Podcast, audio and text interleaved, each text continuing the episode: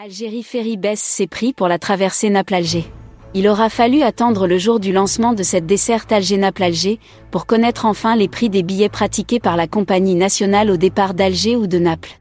Des prix qui sont revus à la baisse, indique le PDG par intérim d'Algérie Ferry dans une déclaration aux médias sans donner de précision. Selon une source, Cité par le journal arabophone Chourouk, le prix du billet Alger-Naples en aller-retour est fixé à 29 900 dinars pour un voyage en fauteuil, à 35 500 dinars en cabine à 4 et à 37 800 dinars en cabine double. Le billet au départ de Naples vers Alger en aller-retour est proposé à 295 euros sur fauteuil, à 370 euros en cabine à 4 et au prix de 400 euros en cabine double.